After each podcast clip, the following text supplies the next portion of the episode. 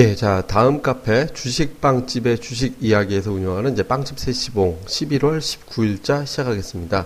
예, 자, 오늘은 저희가, 뭐 오늘도 저희가 어저께 이제 그 빵집 토크 녹음을 한 관계로 또 일정이 조금 안 맞아서 오늘도 이제 빵집 세시봉 대신 아, 연결 대신 제가 오늘 간단하게 또 시작을 정리해드리는 그런 시간으로 이제 진행을 하게, 하도록 하겠습니다. 그리고 미리 예고를 해드리지만 이제 주말에는 저희가 빵집 토크가 올라지거든, 올려지거든요. 그러니까 이번에는 최근 시장의 어떤 등락, 그러니까 뭐 아직 2,000포인트 회복은 안 됐습니다만은 어쨌든 밀렸다가 이제 반등 나오는 흐름을 어떻게 볼 것인가. 그 다음에, 아, 그리고 또 한 가지 이제 시장이 향후 연말까지 어떤 장세는 어떻게 될 것인가라는 부분들 하나. 다음에 또 하나는 시청자 게시판에 올려주신 분, 부분이었어요. 그러니까 매도 특집.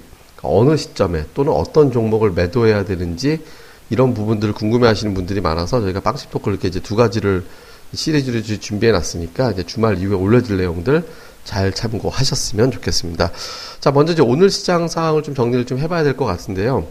아, 미국이 올랐죠. 그러니까 미국 시장 올라가면서 우리 시장도 이제 따라서 이제 상승하는 그런 흐름이 나왔고요. 그리고 상승폭도 어, 결코 이제 만만치는 않았습니다. 이제 비교적 이제 뭐 무난하게 잘 올라가는지 그런 모습이 나왔는데 자, 근데 여기서 이제 우리가 좀 주목해 봐야 되니까 오늘 미국 시장을 먼저 좀 체크를 좀 해볼 필요가 있습니다. 그러니까 미국이 오늘 FMC 의사록이 이제 공개가 됐잖아요. 그러니까 FMC 의사록 공개가 됐는데 그 내용을 이제 잘 살펴보시면 어, 연준위원들의 시각을 해보니다 12월에 나 금리 올릴 거야 이렇게 얘기한 건 없습니다.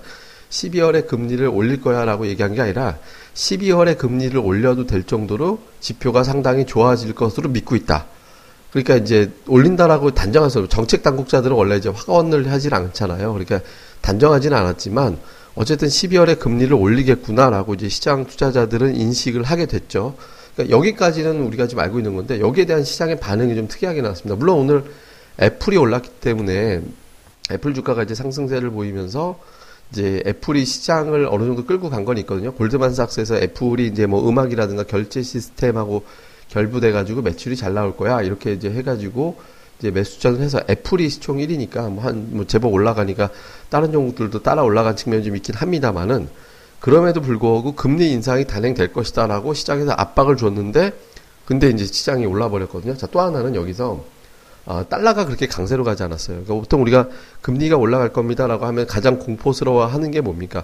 우리 주식 팔아서 미국으로 건너갈까봐 금리가 올라가는 쪽으로 쫓아서 가니까 미국으로 자금이 넘어가지 않을까? 그러니까 우리나라에서 달러를 쭉 빼가지고 미국으로 넘어갈 거야. 그러니까 이제 그 달러 가치가 좀 달러 값이 올라가지 않을까. 전 세계에서 전부 다 달러를 구하려고 할 거니까 우리나라에서 달러 주식 팔아서 달러 구해서 가고 뭐 일본에서 주식 팔아서 달러 구해서 가고 중국에서 주식 팔아서 가고 이런 것들이 걱정되기 때문에 달러 값이 올라갈 것이다. 이렇게 이제 투자자들이 생각을 하잖아요. 근데 달러가 안 올랐어요. 별로.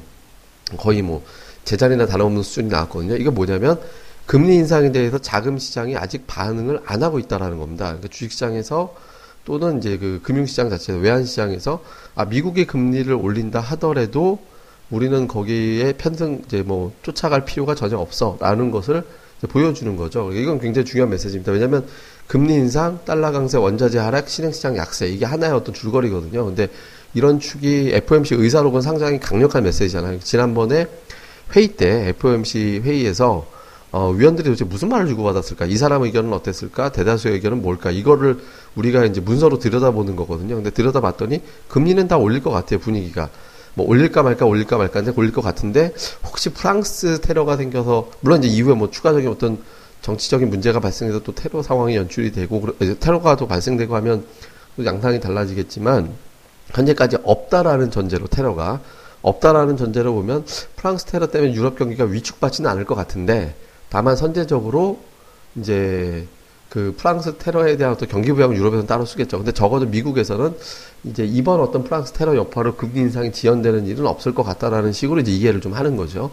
그러니까 이제 불확실성이 오히려 해소가 되는 완화가 되는 측면으로 이해가 되면서 아 이거는 뭐 재료 노출이니까 올라가도 되겠구나라고 올라가는 거죠. 물론 아 미국의 금리를 올린다고 했, 을때 먼저 뭐뭐 뭐 이건 불확실성 해소야. 그러니까 지금부터 상승으로 갈 거야. 뭐 이렇게 되진 않겠죠. 이제 그렇게 되진 않겠지만 적어도 시장의 금리 인상이라는 트라우마, 금리 인상 시장 폭락이라는 트라우마에서는 벗어났다라는 점에서 뭐 시장에서 좀 우호적으로 볼만하다 이렇게 봐야 될 것 같고요.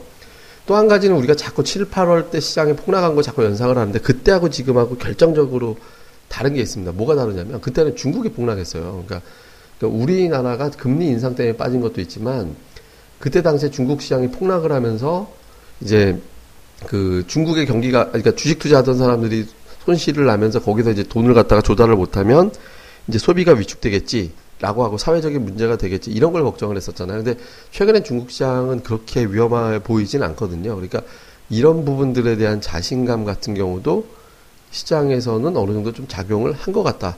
이렇게 이제 보는 거죠. 그러니까 이제 증시가 그동안에 좀 많이 위축받고 하락하고 이런 분위기에서 이제 좀 벗어나서 중국 트라우마도 없고 금리 인상에 대해서도 이미 어느 정도 이제 한 대 맞은 것 같으니까 뭐 좀 좀 이제 덜어 맞긴 하겠지만 다운될 정도, 케어될 정도는 아니다라는 거를 이제 자신감을 좀 보여준 것 같습니다.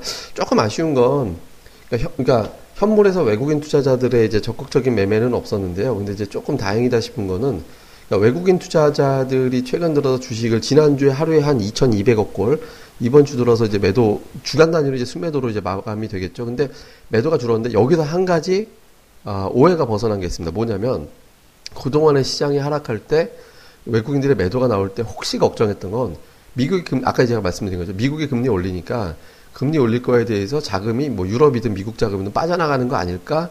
그러니까 금리 인상에 반응하는 자금이 아닐까라는 걱정을 했죠. 왜냐면 그 자금이 굉장히 크거든요. 근데 그게 아니라 오늘 뭐 발표가 나온 겁니다만은 사우디 자금, 그러니까 유가가 올라가면서 아 유가가 빠지면서 유가가 이제 빠지게 될 때 이제 자금 유입이 잘 안 되는 어떤 그 사우디계 운용사 이제 자금 투자처에서 자금을 좀 회수하는 거. 근데 그 규모가 뭐 대량으로 나오거나 유럽이나 뭐 그 미국 자금 같이 그냥 엄청난 자금이 확 빠져나가거나 그 정도는 아니거든요. 그러니까 시장에서 걱정했던 수준의 매도 물량은 안 나오겠구나라고 이제 걱정을 덜어내게 되는 거는 위안이죠. 그리고 여기서 기관들은 사주고 특히 제가 이제 뭐 몇 차례 우리가 이제 빵집 세시봉에서도 설명을 드리긴 했습니다만은 연기금이 주식을 2천 이하에서는 매수가 들어올 거다. 근데 이제 들어왔잖아요. 연기금이 들어오면 외국인들 지수를 하방으로 잡기가 어렵거든요. 연기금 자체가 대형주를 비차익으로 확 사가지고 올리기 때문에 또 연기금이 올해 삼성생명 그 합병 과정에서 이제 찬성표 던지고 할 때 약간 찬성표 던져놓고 주가는 빠져서 그러니까 니네 손해 났지 이래서 좀 눈치 보는 게 좀 있거든요. 근데 그것 때문에 수익률 만회를 좀 해야 될 것 같다라는 게 좀 있었는데 이제 그 저 어쨌든 이런 부분들에 대해서는 투자자들이 상당히 기대감을 걸게 되는 그런 형태가 이제 되는 거잖아요. 그래서 이 부분에 대해서 투자자들이 상당히 좀 안도하는 형태. 그러니까 이제 뭐 어떤 자금의 이탈, 근데 그 상태에서 그건 큰 자금도 아니었고 연기금이 들어오면서 선물도 하방으로도 안 잡게 되는 거고. 그러니까 이런 것들이 어우러지면서 시장 참여자들이 이제 좀 걱정을 덜어내는 형태가 됐다. 이렇게 보면 될 것 같아요. 그리고 저는 시장에서 굉장히 중요하게 보는 게 화요일입니다. 화요일. 화요일에 상승 종목수가 양쪽 시장이 굉장히 확 올라갔잖아요. 근데 제가 ADR이라는 지표를 자주 보여드리죠. 상승 종목과 하락 종목수의 비율. 그러니까 어, 120개가 올라가고 100개가 하락하면 ADR은 120이 된다 이렇게 말씀드렸잖아요. 근데 이 ADR이 거래소 80, 코스닥 75 밑으로 내려가면 그 시점에서 사놓고 기다리면 며칠 안에 확 올라간다. 근데 이제 80과 75를 각각 이탈해서 75선, 70선까지 빠졌었거든요. 근데 그 선까지 빠지면 그냥 냅두면 되는 거거든요. 근데 실제로 그 날짜의 상승 종목 수가 9월 이후에 제일 많았었어요. 그러니까 두 달 이내 제일 많, 두 달 정도 간에 최고 많은 종목이 올라갔거든요. 많은 종목이 올라갔다는 얘기는 뭐냐면 지금 시장의 바닥이구나 종목들이 많이 빠져서 바닥이구나라고 이제 생각하는 투자자들이 많이 늘었다라는 거예요. 그러니까 이런 것들이 어우러지면서 좀 자신감을 갖게 되는 어떤 흐름들이 좀 연출이 된 것 같다. 그러니까 이제 많이 빠졌고 이제 많이 빠진 상태에서 매수, 그러니까 금리 인상은 선반영됐다. 뭐 이런 측면에서 들어왔는데 이제 여기서 이제 현물에서 주포만 좀 등장을 해주면 이제 뭐 예를 들어서 외국인들이 좀 사주는 쪽으로 바뀐다든가 뭐 이렇게 이제 투신권은 뭐 100% 계속 들어온다라고 장담할 수 없기 때문에 뭐 이제 투신권 말고 이제 연기금이 더 싸주고 특히 외국인들 돌아서 주면 제법 큰 반등도 가능하다. 다만 이 부분은 좀 확인이 필요한 것 같다. 이렇게 보면 될 것 같습니다. 단기적으로 좀 예탁금이 늘었는데요. 예탁금은 세, 세원중공업하고 미래테크놀로지인가가 이제 오늘 내일 저기 저 공모주 총약이거든요. 그거 공모 받으려고 아마 들어온 자금이 포함이 돼서 그럴 거니까 예탁금 자체는 아직 확 들었다라고 보기는 좀 어렵거든요. 그러니까 지금 현재로서 외국인들이 좀 돌아서줘야 될 것 같은데 일단 외국인들은 이제 선물 쪽 봐서는 또 금리 인상의 반응을 별로 안 했으니까 좀 움직일 가능성은 생겼고요. 이제 그리고 예탁금은 아마도 지금 장에서 보면 전기차하고 제가 바이오를 여러 번 말씀드렸었죠. 근데 전기차 바이오가 지금 시장에서는 좀 살아나고 있거든요. 그러니까 아니 살아나는 게 아니라 대장이죠, 뭐 대장. 여기에다 이제 정치 테마주 올라가고 하는데 이런 테마주가 움직이는데 오늘 잘 보시면 오늘 장의 특징이 뭐냐면 건설과 증권이 강했습니다. 건설하고 증권 강했고 전기 차 테마주가 세 개가 돌고 있거든요. 그러니까 전기차, 바이오 그리고 이제 저기 정치 테마주. 그러니까 이 테마주가 지금 돌고 있잖아요. 그러니까 이렇게 되면 이제 개인들이 어 주식시장에 투자도 되겠구나라고 해서 관심을 높이게 되거든요. 이거 자체가 예탁금을 불러오게 되잖아요. 그래서 중성주 쪽이 좀 확산 가능성이 있어요. 그러니까 지금 뭐 정치 테마는 약간 이제 시장의 리더로 가기는 조금 어려운 종목이기 때문에 전기차와 바이오가 추세가 꺾이지 않는다면 이제 자신감을 갖고 이제 투자자들이 자금을 가지고 들어오는 그런 형태가 될 가능성이 높지 않나 이렇게 봐야 될 것 같습니다. 그래서 이 두 종목들의 흐름은 지속적으로 좀 체크를 해보시면 될 것 같아요. 그래서 좀 정리를 해보면 그러니까 시장은 큰 의미에서 이제 종목별 바닥을 친 것 같다라는 투, 시각이 투자자들한테 번지고 있다라는 점. 물론 다음 주에 미국의 국채 발행 일정도 있기 때문에 조금 주춤거릴 가능성이 좀 생겼습니다. 약간 좀 시장이 요소 요소마다 좀 출렁거리면서 눌릴 가능성은 계속 있거든요. 이제 그런데 지난 화요일에 어떤 저점을 종목들이 깨지 않는다면 이제 조금씩 이제 풀리는 종목들이 늘어나는 쪽으로 좀 가지 않을까. 특히 아, 테마 세계에다가 증권 건설의 흐름이 나오는데 특히 오늘 장에서 건설주도 강했고 이제 강했는데 이 종목들이 이제 내일이나 이후에 조정이 나왔을 때 혹시라도 상승폭의 3분의 1 안쪽에서 조정을 이제 마무리 지을 수 있다면은 예탁감을 강하게 끌어올 수 있으니까 이 종목들의 흐름도 잘 지켜보셨으면 좋겠습니다. 예, 자, 오늘 제가 이제 뭐 좀 어제 오늘 이틀 연속해서 이제 세시봉을 좀 간단하게 이렇게 진행하게 됐는데요.